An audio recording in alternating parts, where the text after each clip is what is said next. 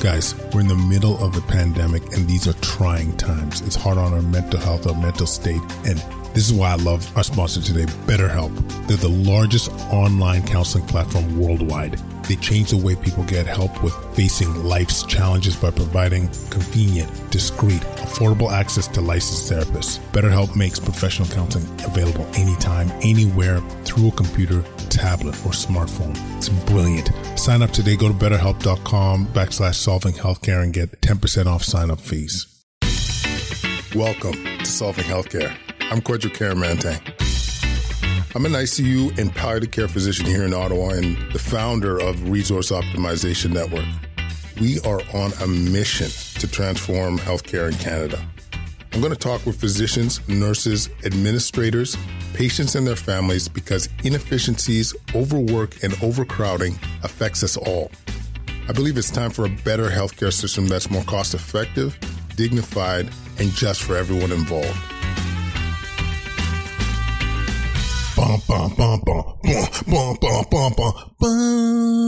Kwadcast Nation, we got another exciting episode for you. Yes, we got the one, the only clinical psychologist, Doctor Hillary McBride. She is an author, speaker, podcaster, blogger. Her podcast is called Other People's Problems, where you get to listen in on therapy sessions. And the show is incredible. So it's on C B C. But the work it does to reduce the barriers to, and the stigmatization of mental health is incredible. It really breeds compassion. It really breeds empathy towards mental health. And I think the work she does on this is incredible. Regardless, we're on this episode talking about the mental health impacts of COVID, what she's seen throughout this pandemic. And I just, I think it, it it's validating to a lot of people. A lot of people struggling out there. And I, I think it's important to know that you're not alone. And in this episode, we talk about what she's been seeing. And, and I think it will allow many of us to have that empathetic lens and realize that, you know, it's hard times right now. But you know me, the optimist, we'll get through this, people. Uh, hopefully we're on the better half of this. Anyways, before jumping into it, I want to get you guys on solving healthcare dot c a backslash shop and find our stress management conference down to nine dollars and ninety-nine cents, full of knowledge, just another tool to be able to use during these tough times, hearing from licensed psychologists, including my wife, my wife, the one and the only beautiful Catherine Caramantang. So yeah, check it out, solving healthcare dot c a backslash shop. One last thing, I apologize for the audio in the first few minutes of the episode. My audio connection was not tip-top, and unfortunately, we weren't able to make it as smooth as we'd like to. But I apologize for that. Regardless, y'all are going to love this. So without further ado, Doctor Hillary McBride. We have a very special guest today. This is Doctor Hillary McBride, whom I must say I became a monster fan of after our appearance on White Coat Black Art. Mm-hmm. Or, or I call it Black Coat Black Art. Um,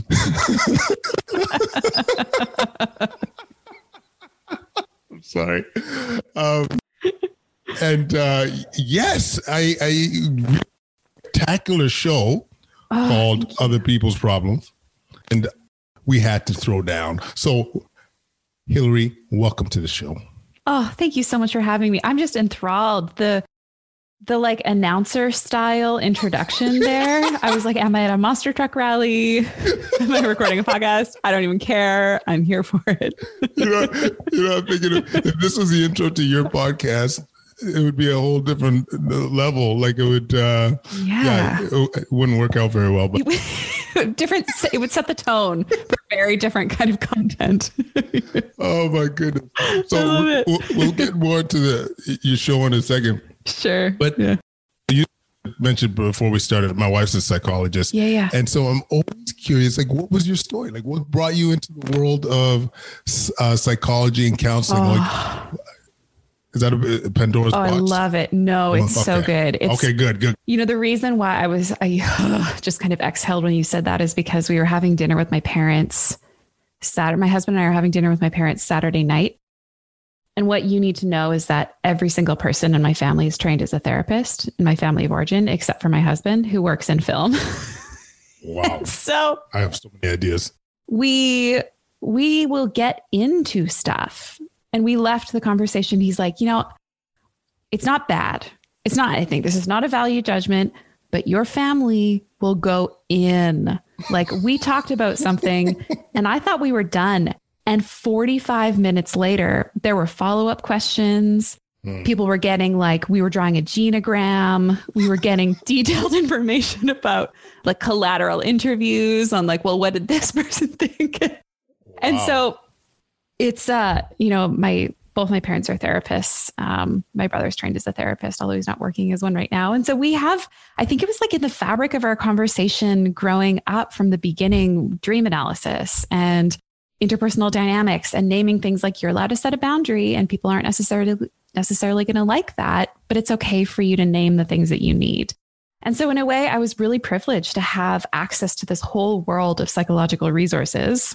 And there's a kind of like fluidity with it that I think might make me more comfortable going to certain spaces than other people and just kind of hanging out there. Like, in a way, I, I didn't try to become a psychologist. But it makes the most sense that I'm here now that I'm here, because when I'm with my family, I realize, like, oh, this is the space that I've always hung out in right from the beginning, like from right from when I was born. There's, you know, accessing people's trauma and asking deep questions and expecting to be listened to empathically and wanting to do that for other people feels like the currency of affection in my family. Mm-hmm. And so I, I do find I struggle a little bit more in situations where people aren't interested in each other or don't want to listen empathically or move quick to advice giving. That's a lot of situations. It's most situations.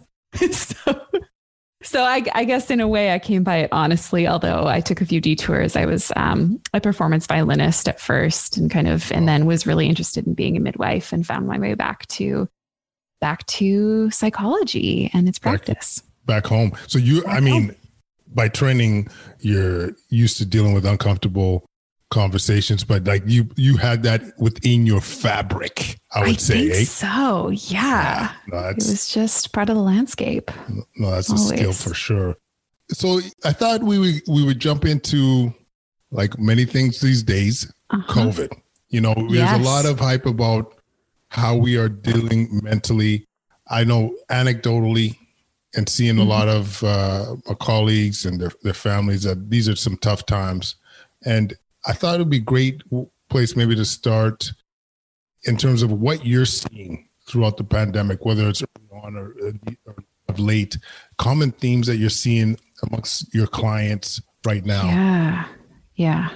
Oh my goodness. Well, I, I think there have been a few waves. There was like, there was some cohesion in the reactions, although maybe maybe two prominent ones, like right when the pandemic happened, you know, people bewildered and kind of confused and afraid, or other people kind of in denial or maybe feeling burnt out right away. There was like, there were some things initially, and then it seemed like as we found our footing as a community, some of the rules and regulations started to get into place. I started noticing some more patterns, but for sure, anxiety, I mean, through the roof, people who have, and even those who haven't had them, um, obsessive compulsive tendencies and behaviors like rituals around hand washing, fear of germs, fear of exposure to people, some of the burnout that comes with not getting the way to discharge our stress that we normally do. Like, um, my husband and I love to be really active and play sports, and not having access to sports teams or like rec,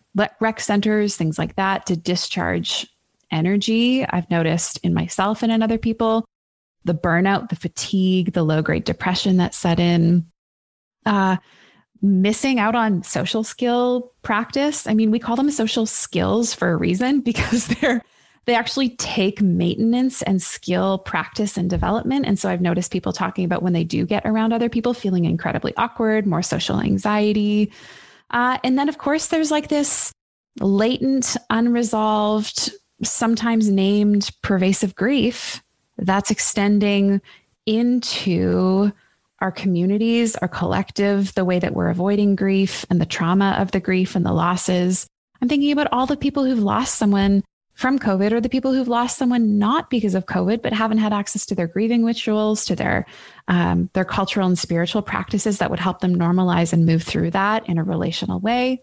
And that does something to us. Like when we can't be together and metabolize our pain, that means that not only do we have this existing pain, but we have the pain of not being able to deal with the pain. And so I think it creates this kind of layer cake effect where it's really hard to get out of some of the patterns and ways of thinking that we can get stuck in. Yeah, I, I must say, Hillary, as a palliative care doc, I do have a, a extreme soft spot mm-hmm. for when you we saw how people weren't having that element of closure when losing a loved one, as you said, whether it is COVID or non-COVID. It, it, it, in a lot of ways, didn't matter because you know those rituals were, were being impacted.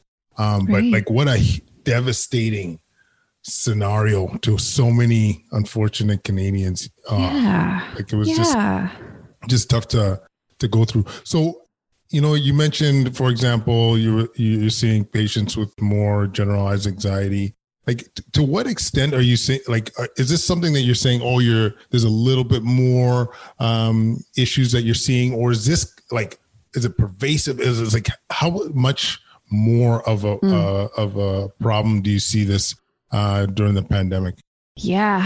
Well, it's, it's so hard to make sweeping statements like that without also acknowledging that there are some people who, for whatever reason, and I could speculate momentarily if you'd like, but mm-hmm. are actually thriving. Yeah. And are like, even, even some people in my practice who have had like a little bit of skill, a little bit of therapy under their belt, big change happens and they go, oh, now is the time to really drop into, you know, working on my childhood trauma or repairing this or learning how to do this for myself. Or wow, all those social skills or those anxiety regulation skills I've been working on for years, I get to use them and teach them to my friends. And now I feel like I am the one that everyone's going to for help because they're struggling for the first time. So there is, there is within us as a species, the potential always in the face of adversity and distress to be resilient, to grow, to access resources, to make meaning. So I, I want to name that the potential for that is there, and that it's also obvious in mm-hmm. some people more than others. But I would say that disproportionately um, moms are really struggling, mm-hmm. particularly when we look at the division of labor and division of parenting responsibilities in households. Like it's not this way for everybody, but a lot of times moms are now working from home when the kids are at home. And so their work is suffering. So their professional identity is suffering, and the stress of trying to work and parent. And like for any person who is a caregiver and trying to work full time, like th- I'm hearing people say over and over again, I am not doing well. Yeah. And maybe that's the way to articulate it instead of saying like, well, I meet all the diagnostic criteria for generalized anxiety disorder, or like, I'm seeing red flags for burnout. Like the mm. cultural language we use is like, I'm not coping. Mm. I'm not doing well. And we see the rates of alcohol abuse and alcohol use increasing. We see the rates of people accessing eating disorder hotlines for resources, for crisis lines, suicidality, all of that is up. So the, the statistics show us that people are not coping. And those might be people primarily who don't have access to therapy, so aren't telling their, you know, I point at myself, therapist, I'm not coping. These are people who don't know where to go with that, who might fall through the cracks or feel like, well, even if I wanted to access therapy, I couldn't because I'm totally burnt out. I don't have any money. I'm not working. My kids are at home. It's just like there's there's so many things that don't get named in the public sphere that are happening to people who are just suffering in these very quiet ways. But in my practice, in addition to the people who are also somehow thriving, there are lots of people who are just saying that I'm not coping. The one question I, I had uh, regarding mm-hmm. the thriving piece, because that's a really oh, good yeah. point that we we actually maybe overlook a little bit. Do you see like, is there a common thread amongst these people that that seem to be doing like almost like going the right direction versus oh, yes. uh, going yeah. in the opposite? Well, you happen to, I don't know if you know this, you stumbled right into this area of expertise of mine. I'm the uh, principal investigator on a research study, which is exploring phenomenologically the experiences of growth and thriving during COVID. So I'm heading no, up this entire research oh, project. Oh. Yeah. Yeah. That's what Caramantang just did. Drop the mic. There it is. Punch it out. Boom. I love it. Whatever instinct inside of you decided to ask, trust that. So yeah, there's this whole theory that we're developing that kind of looks at the integration of some of, I don't know if you're familiar with Frankl's work or logotherapy, existential analysis, any of these people who in the psychotherapy world and in the psychological development world have said like, okay, how do we, how do we make sense of the fact that there are just some people who grow in the midst of this, in the midst of really hard things? And so we're borrowing a lot from theories that are already out there. But what we've found building a theory from the participants that we've been researching for months, like I think we started doing in-depth interviews in July and have loads and loads and loads of participants. One of the things that really stands out is that people had a disruption to their unhelpful ways of coping. So they were like, I'm a workaholic and I can't work anymore. What do you do with that? What do you, and then it's like, oh, I can't even like go to the gym compulsively because I can't go to the gym.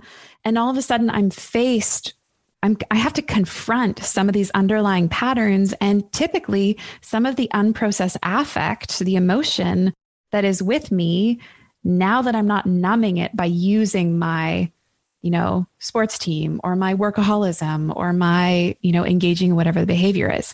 So the first thing is there's this huge disruption. But the second thing that's important to that is it wasn't so disruptive that the person couldn't function. It's not like they lost their house. Uh, it's not like they lost everyone that they love and know. So there was still some stability in the face of disruption.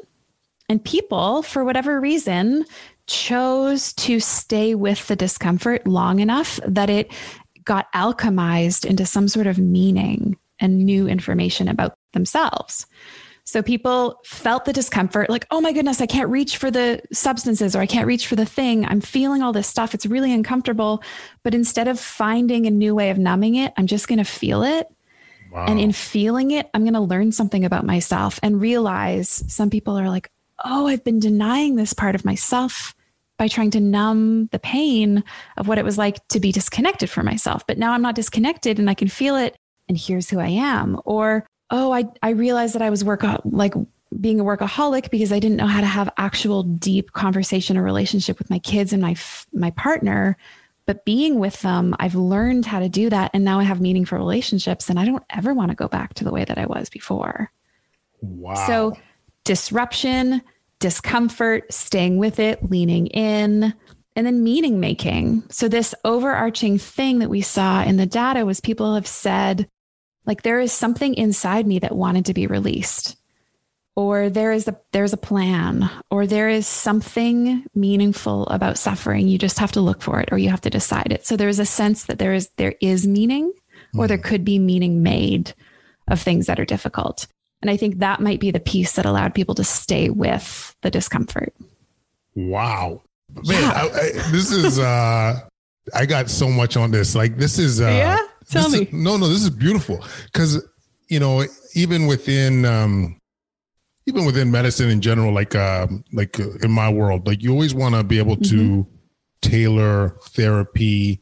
Um, like you want to give a therapy that's going to be most beneficial to somebody. And so to understand psychologically, what is it about somebody,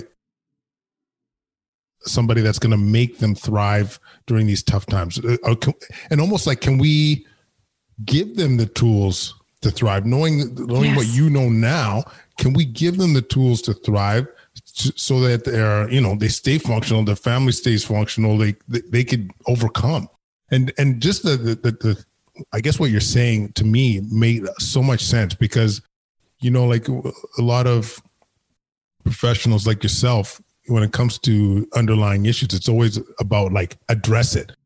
Don't deal with mm. the Band-Aid, stop right, running. Right. You know what I'm saying? And yeah, I never, oh yeah. I guess it wasn't intuitive to me until you said it, that you were, a lot of people were forced to sit with it, to yeah. really deal with like, what yeah. am I running from? And, yes. um, but still, there's still something, I know you were, we mentioned, there's still some that you would think would be like, even when you're saying like they, they, they, they, they found meaning within the suffering, like you, does that come? Does that tell, do they know that right away? Or is yeah. this something they're like, okay, yes, now I see it. Or, or like, you know what I mean? Right. Like, it's not something that I would think of most people being like, I'm going to find meaning in this right now. You know? Right, right. Yeah. Like you just wake up on a Tuesday and you're like, yes. I know, I got it. I got this Tuesday at two p.m. That's right. No, it's I'm happening. Feeling good. Yeah.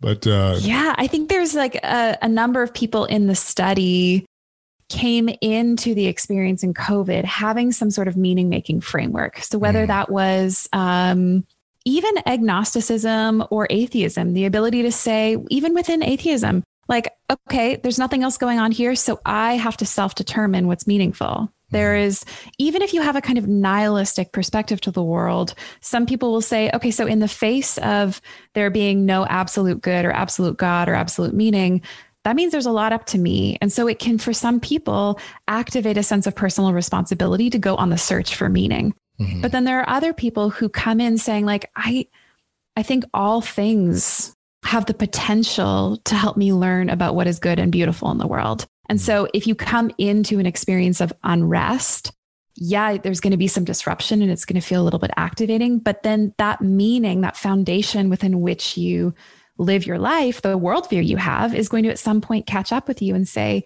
okay, how does that apply here? Mm. Even in the right now.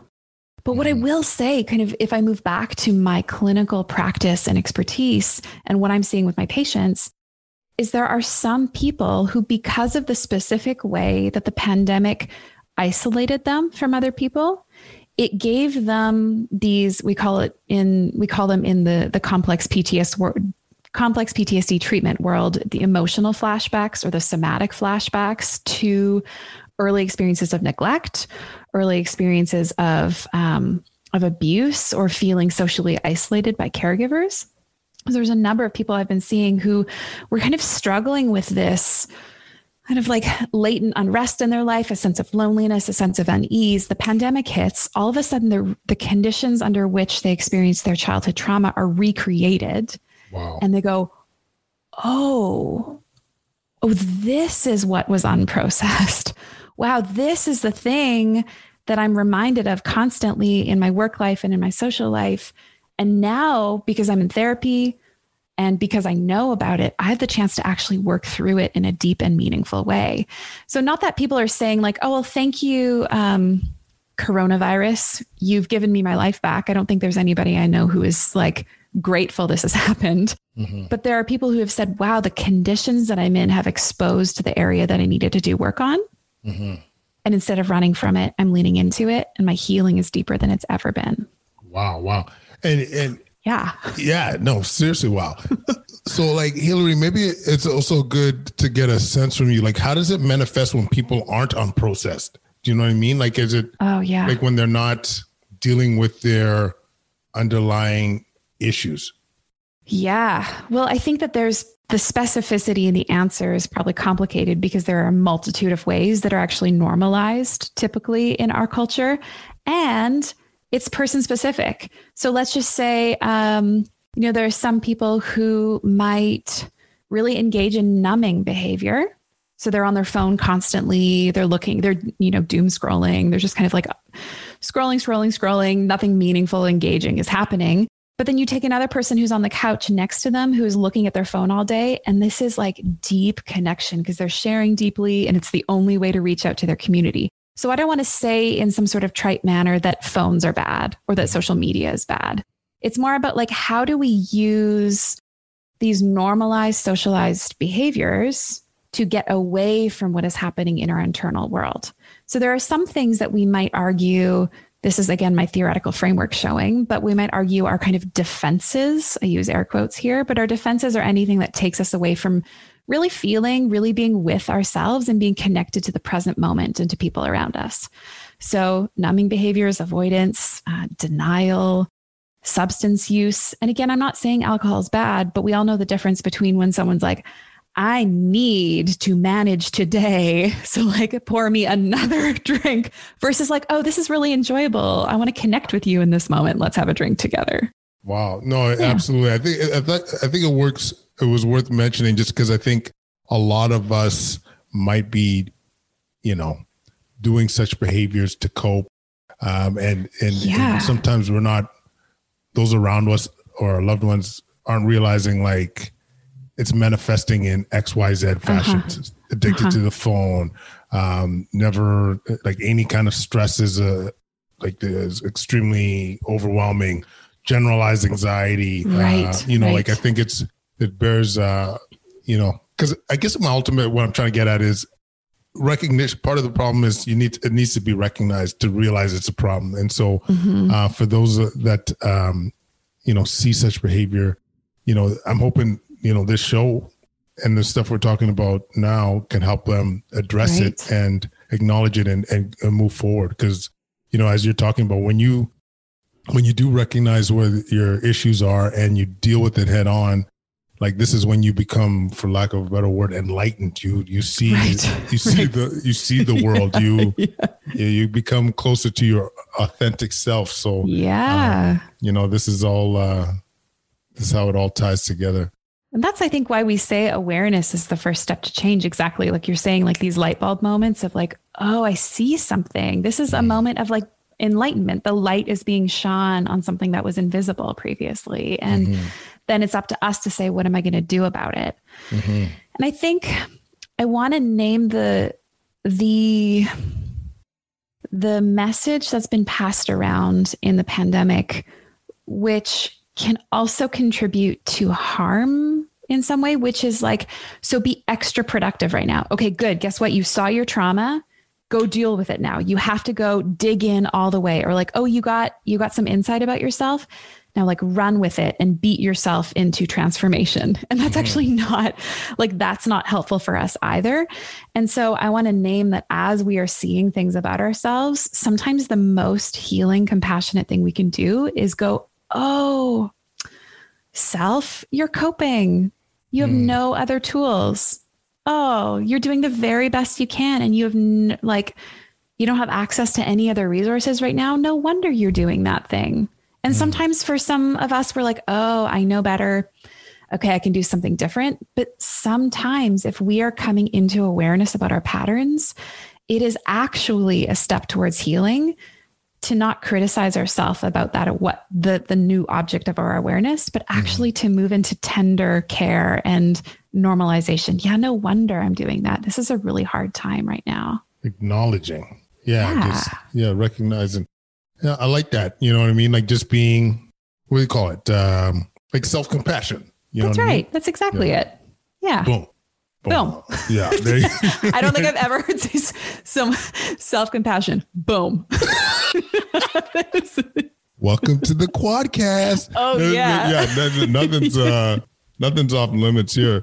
Um, maybe, you know, I mean, a lot of people, like, unfortunately, the realities of our world is like a lot of people that need therapy mm. don't have access or don't have the funds to be able to tap into yeah. it.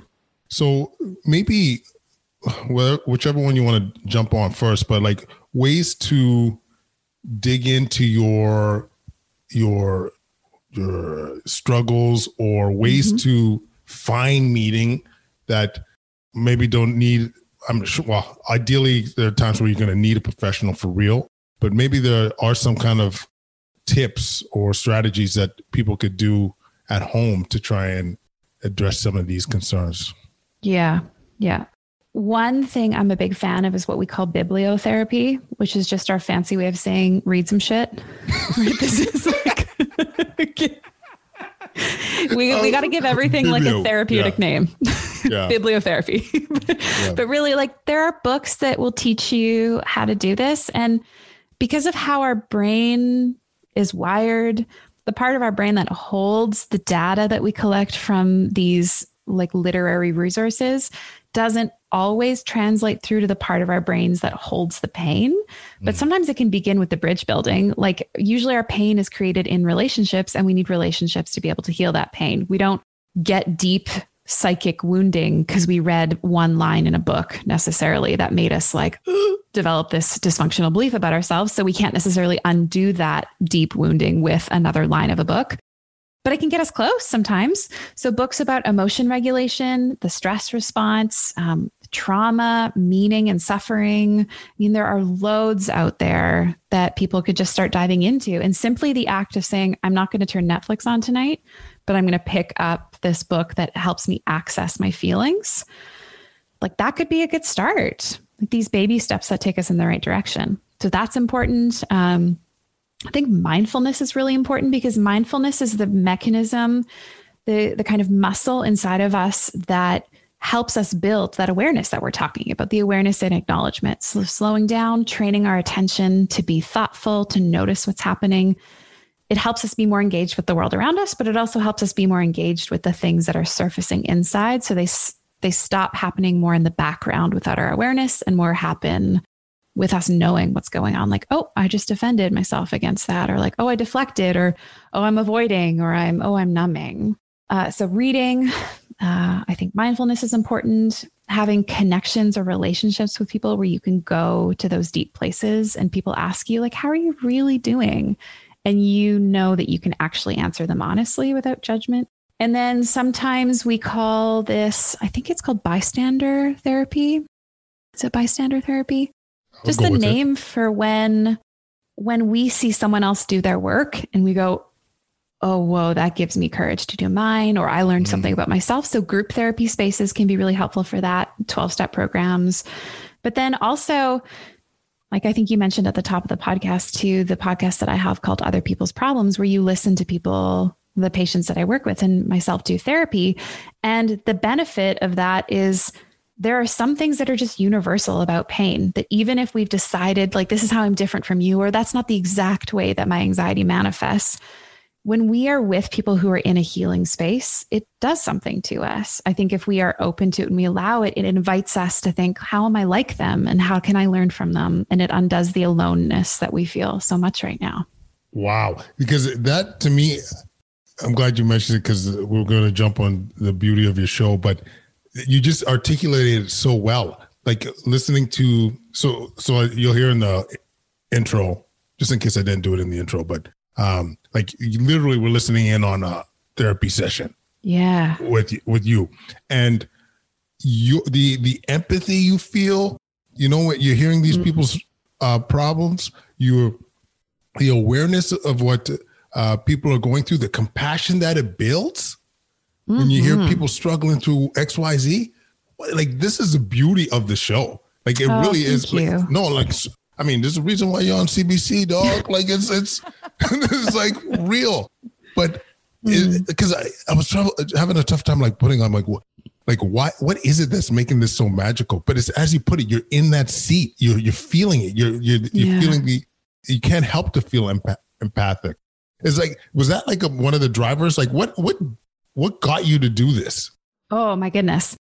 You know, I, I'm a lucky recipient of a long line of people who passed up the opportunity because actually it wasn't my idea. It was um, Jodie Martinson's the producer, and she's won Emmys for her, her work as a producer. And she had this idea. She's like, that therapy is not actually what it's portrayed as on T V. Why, why don't we have any more accurate portrayals of the therapeutic process? It's not just a person sitting there kind of like neo-Freudian with a clipbook or a clipboard, writing down notes about, you know, mom issues. Like there's right. got to be so much more that goes on in real therapy. And so really there was a, a number of years, many, many months um, that we and several other therapists went through the process of negotiating ethics. And how do we do this in such a way that really supports people's autonomy to choose to be involved in a project, but protects their confidentiality? How do we do that? And this was before Esther Perel's show had come out. And so it was really like it had never been done. And so we spent lots and lots of time. And there was a number of other therapists who at the time, I think were interested, but it felt probably too much like a risk, or they had clients who said, no way. And for whatever reason, I was able to, to keep going with the project. And it ended up being this thing that now I do in my practice. But I think for me, the motivation was in the Canadian Psychological Association principles of practice and code of ethics, we have four. There's, you know, responsible caring and respect for the dignity of persons and making sure that we are honoring the relationship. And there's all of these things that say essentially like, just don't, don't be bad at your job. Like really do like care for people well. But then there's this fourth principle that we almost never talk about and really doesn't show up in the public sphere as being as essential to our practice and our profession as it should be. And that's principle four, which is our responsibility to society. That as healthcare providers, it's not enough for psychologists or therapists to sit in their offices individually Reach. and think that they're changing the fabric of the social stigma that perpetuates and creates mental illness in the first place. Reach. So for me, thank you. Yes. For me, it felt like an, an act of justice for the mental illness community, for the disability community, to say the things that we have been told you cannot talk about, we are going to talk about. And we're going to talk about them in such a way that tells you that any of the stories that you have heard that have told you, you have to keep these parts of your life silent. Those stories, they don't work anymore. They're keeping us apart from ourselves and from each other. And so when I had this opportunity, I was like, I have to, I have to. Man, I, I get goosebumps because Whoa. we are yeah. on this show, this platform, we're all, I mean, we call it Changing the Boogie. We're talking about, how do you create change? How do you yes. amplify? You know what right. I'm saying? And right. this is exactly what I'm talking about. Being that advocate. Mm. No, it's because, okay, a lot of psychologists are going to get mad at me right now for a second, but I live with one, so I know. You guys are sh- often shy. You guys should be at the, you guys should be leading the charge mm-hmm. right now, peri uh, COVID, man. You know what yeah. I'm saying? Like there's a, as we talked about, a ton of people struggling, families, in couples, individuals, with all the stuff that we're talking about. Mm-hmm. This is the time to, to shine. There's a point during the pandemic when I was seeing more overdoses and substance abuse yes. issues than I was seeing the COVID. And still, I would say arguably it's, this is, uh, we're doing this March eighth. It's pretty close. Um, and we're not talking about, this is the time for you people to lead, mm-hmm. to advocate, be that voice mm-hmm. for the people that can't have that voice for themselves. And like, what a time. So this is why I'm, I'm saying the beauty of this, because when you hear these conversations, and that person might be like, you know what? This is what I'm going through. Mm. Yeah, I'm, I, this, you see that the power of opening up, the, the power of like destigmatizing this. Maybe I'm going to talk to somebody. Maybe I'm going to, yes. uh, or just be open with my myself and address some of these issues that are that are holding me back. You know, I, I just think it's such an important thing because uh, sorry, I'm going on a soapbox a little bit, Hillary. But the thing Do is, it. even in my world, in the intensive care unit, my world in palliative care. When you are having, when you're struggling yeah. with mental illness, it affects everything, mm. everything, your mm-hmm. ability to get stronger, the ability to get out of the hospital, the ability to get out of bed, that mm-hmm. motivation thing there. Like it, it's, it's, it's a, the opposite of amplifier. It's uh it, it holds, it holds a patient back. So these yeah. are the things why I'm Like you, people ask me why I talk about this so frequently. It's because it's a big deal. It really is. you know, otherwise, yeah. I wouldn't be chatting about it so hard. That's anyway, right. sorry, I didn't need to go off on my. Oh like, no, uh, I'm so glad that you did. I'm so glad that you did. And what I'm loving in the conversation right now too is the way that um, your area of specialty and my area of specialty allow us to see a person more as a whole. Mm. Like when we look at our disciplines. I mean, I think it's changing in terms of how our training programs are going.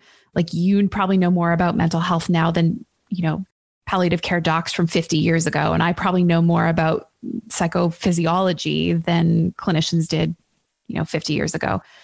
But when we are seeing the the self is compartmentalized, the, even the person is compartmentalized and not treating or making room for the whole person. When I'm not asking about behavior or when I'm not asking about health or health practices or um, kind of, I'm not consulting with physicians, then I'm missing something. And if we're not asking in hospitals about mood and motivation and mental health and what does it mean to suffer, then we're missing something that we need to be seeing the person as a whole. And I think yeah. that's part of the antidote. Amen. That is the mm-hmm. antidote. I can't tell you how many times, man, Missus X, she's asking for more and more pain meds. She's like basically delirious and and, and still complaining about pain. I'm like, you sit down with her. Sit down. What's the root of this? Get down, mm-hmm. sit down. Let's have the a discussion on the root of this. Is it mm-hmm. her fear of dying? Is it the fear of abandoning her loved ones? We got you got to put on your holistic hat, your investigational right. hat.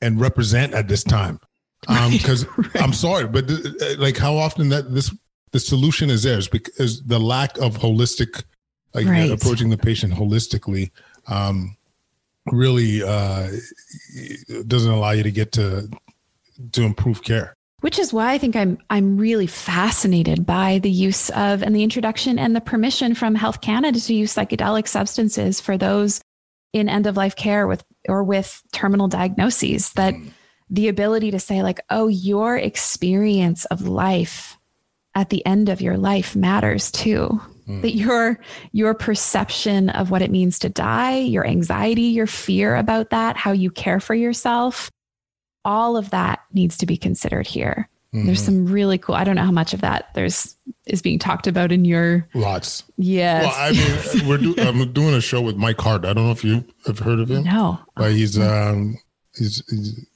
mostly fam- uh, known for his uh, cannabis, uh, cannabis use, um, to, uh, like ordering cannabis for patients oh, okay. for various reasons. But he's also... Okay.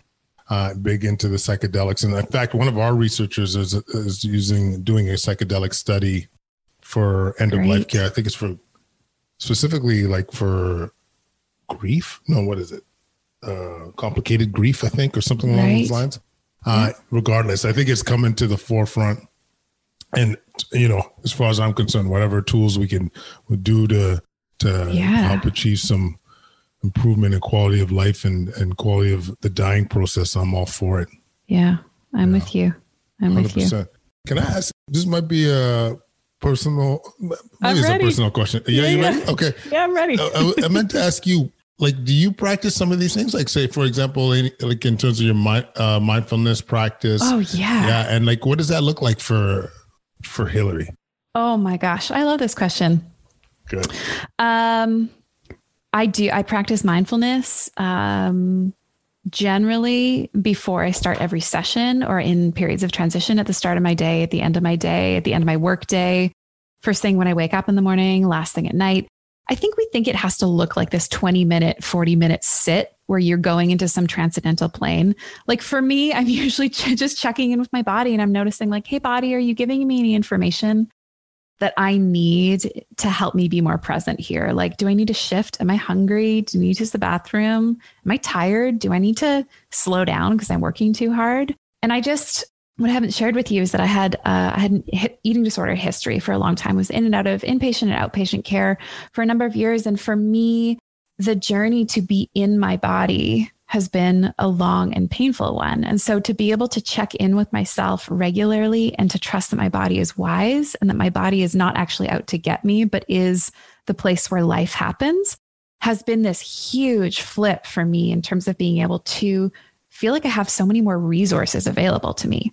So mindfulness and these practices of just tuning in, going, oh, body, what are you telling me, has meant that there have been times I felt restless at the end of the day. Been like, this is all keyed up. And I'm like, oh, that's how my anxiety shows up. But I know that anxiety is not a feeling. It's the check engine light.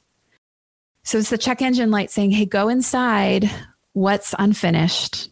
What needs attention? Or like the, another analogy is like the smoke alarm. It does, it's not telling you that there's a fire right where the alarm is. It's telling you that there's something else that needs your attention. So when I feel that buzzing in me, because I am doing mindfulness, I'm like, oh, I need to metabolize that. That's some keyed up energy that's telling me something feels left over from the day. So I'm going to go be in movement, or I'm going to go do some yoga, or I'm going to ask for a hug to regulate my nervous system.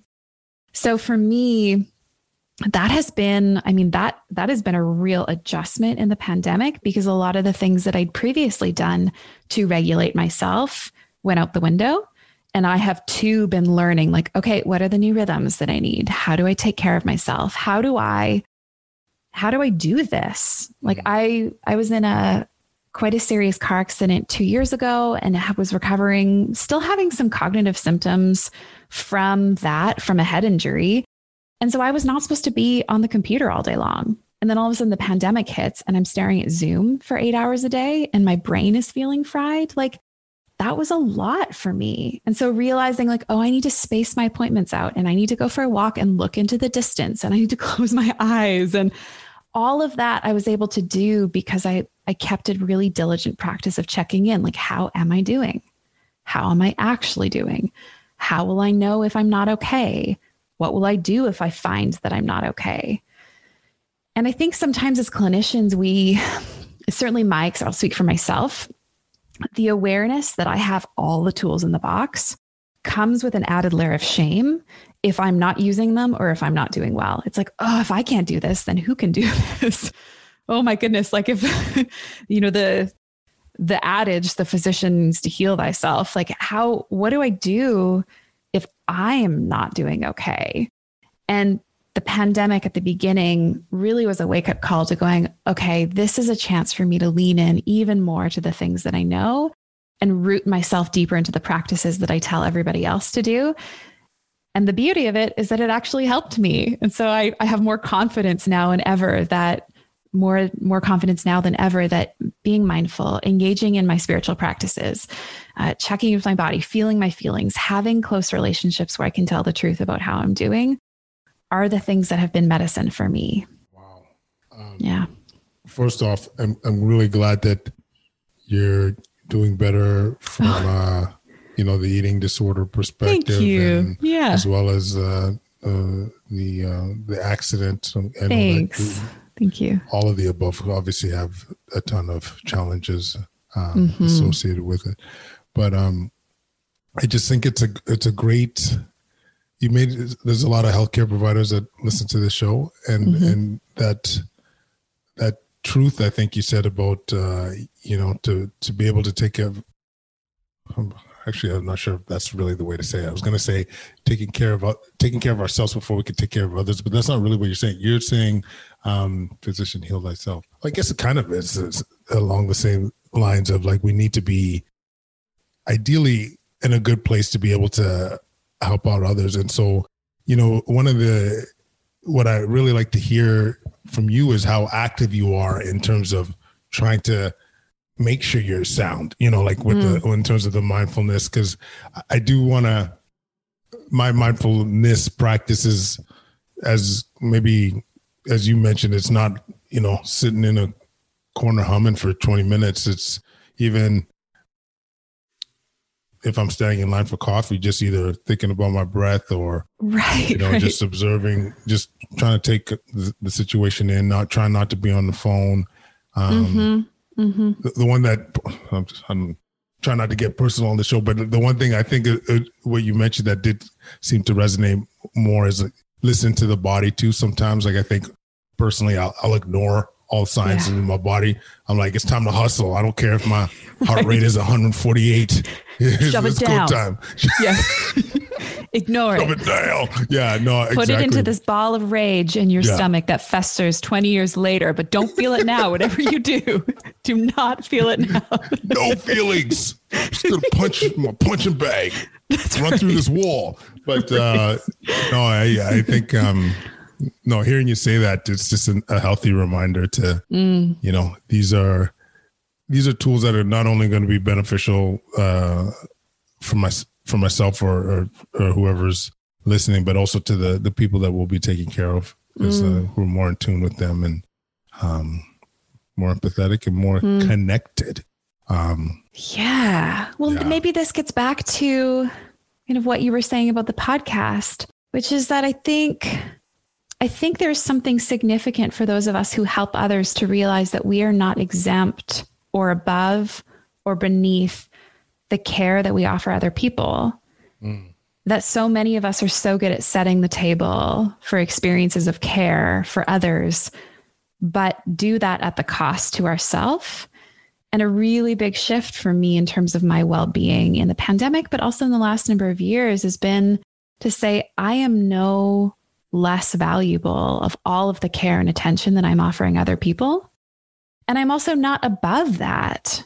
There's like, I'm not so, so supermensch that I am exempt from deserving the care and attention that I'm telling other people that they need.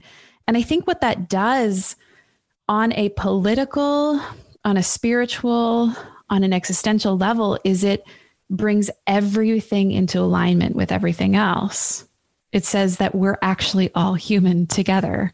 And instead of seeing power dynamics, not that we ignore those, but instead of like playing into them, we see the thing that unifies us all, which is that we're all human. We're all doing our best. We all want to be loved. We are all wired to try to survive. Um, and as much as we like to think that we're different from each other, we all, yeah, we, we all want to be loved. We all want to be okay. We all want to be cared for. And that's it. I mean, this, that was really well put, Hillary. And uh, it gets back to what you also mentioned too about connection. And I, I mm. think um, if there's anything the pandemic has, has at least, you know, in my humble opinion, is really put a lens on is this is part of our well-being is it truly is yeah. being connected to like uh, that being a human being. This is essential. This is what right. we were made from is having mm-hmm. that, that contact and, and, and that value of connecting with others. And so, um, you know, whether, as you put it, someone that you could share and be open with, whether it's someone you could share a laugh with, uh, as you're watching Arrested Development, just reference to our uh, Black Art, Black Doc. What was that? I was like, what? That was an oddly specific reference. No, yeah, yeah. Okay. Like, yeah, no, I, I, that was a forced uh, sequitur. Oh my God. That was horrible. I loved it. it was the, it was the, it might've been the best thing that happened in this entire interview. I yeah, don't know. It might be the best. Yeah. You got to go swinging. I go, sw- I swing a lot. You know yeah. what I mean? You swing enough, you hit one out of the park. I appreciate that. Yeah. Appreciate that. Um, yeah. But um, yeah, yeah connection no, it, wherever we find it. Yeah. And, uh, yeah. And that, unfortunately, depending on where you're living right now, could be uh, could be challenging. But it's, you know, it, it looks differently during different times, I guess. You know, like mm-hmm. uh, whether it is through that WhatsApp text group or Zoom call, or you go outside and go for a hike with the uh, with your friends. You know. Yeah, you said yeah. it. I said it. You said um, it. I said it. Okay. We want to be totally respectful of your time. Oh, thank you. Any last parting thoughts on, like, I'm thinking about the struggling moms that you, like mm. the way you mentioned, like I hear this uh, unfortunately frequently, the, uh, I'm just not well. I'm not doing well. Like it's, this is a tough time. You know what I mean? Like I'm hearing that religiously right now. Yeah. Any kind of parting tips, Hillary, that you, you, you think that might be of value to those voices? Oh, I mean, my, my instinct is to say, of course, you're not doing well. You're telling the truth. Mm. And it is so okay for you to name that. And that won't put you in any more danger. Uh, that doesn't make you a liability. Uh, that doesn't make you less valuable as a human. It's not a moral failure. And with that, I am sure that your resilience is on display somehow. And I hope that you have eyes to see that as well, and not as the ex- at, at the exclusion of how you are suffering and how it is hard, but as a way to remember that you, your capacity is so much greater than how you feel in this moment, and that you are held by your ancestors, you are held by your community, you are held by the wisdom inside of you that even is there when you don't feel like you can access it, and that both of those are true at the same time, that you are resilient, and that you're not okay. And there's room enough for them both. God damn. That is the most poetic, beautiful. That, I don't know. That was just like oh. a great place to end that. Oh, oh my God. That was just, you nailed that out of the park. Oh. I'm sorry. Um, I swung.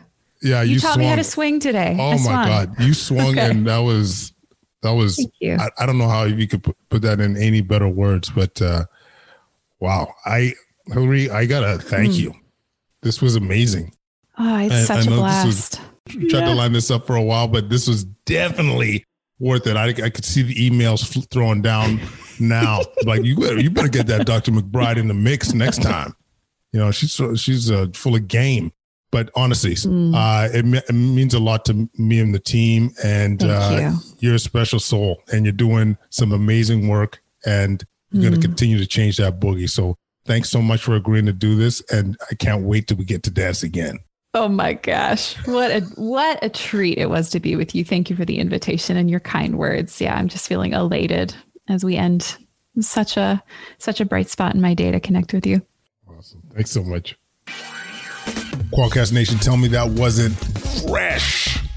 That was an incredible session with Doctor Hillary McBride. Please follow us on Instagram, YouTube, Twitter at Kwadcast. Leave any comments at kwadcast ninety-nine at gmail dot com. Leave that five-star rating, people. You know we need it. Helps with the visibility of the show. And for us to change that boogie, we need to stretch out. Need to stretch out, baby. Anyways, Thanks again, guys. It means a lot. And everyone, stay safe. Peace.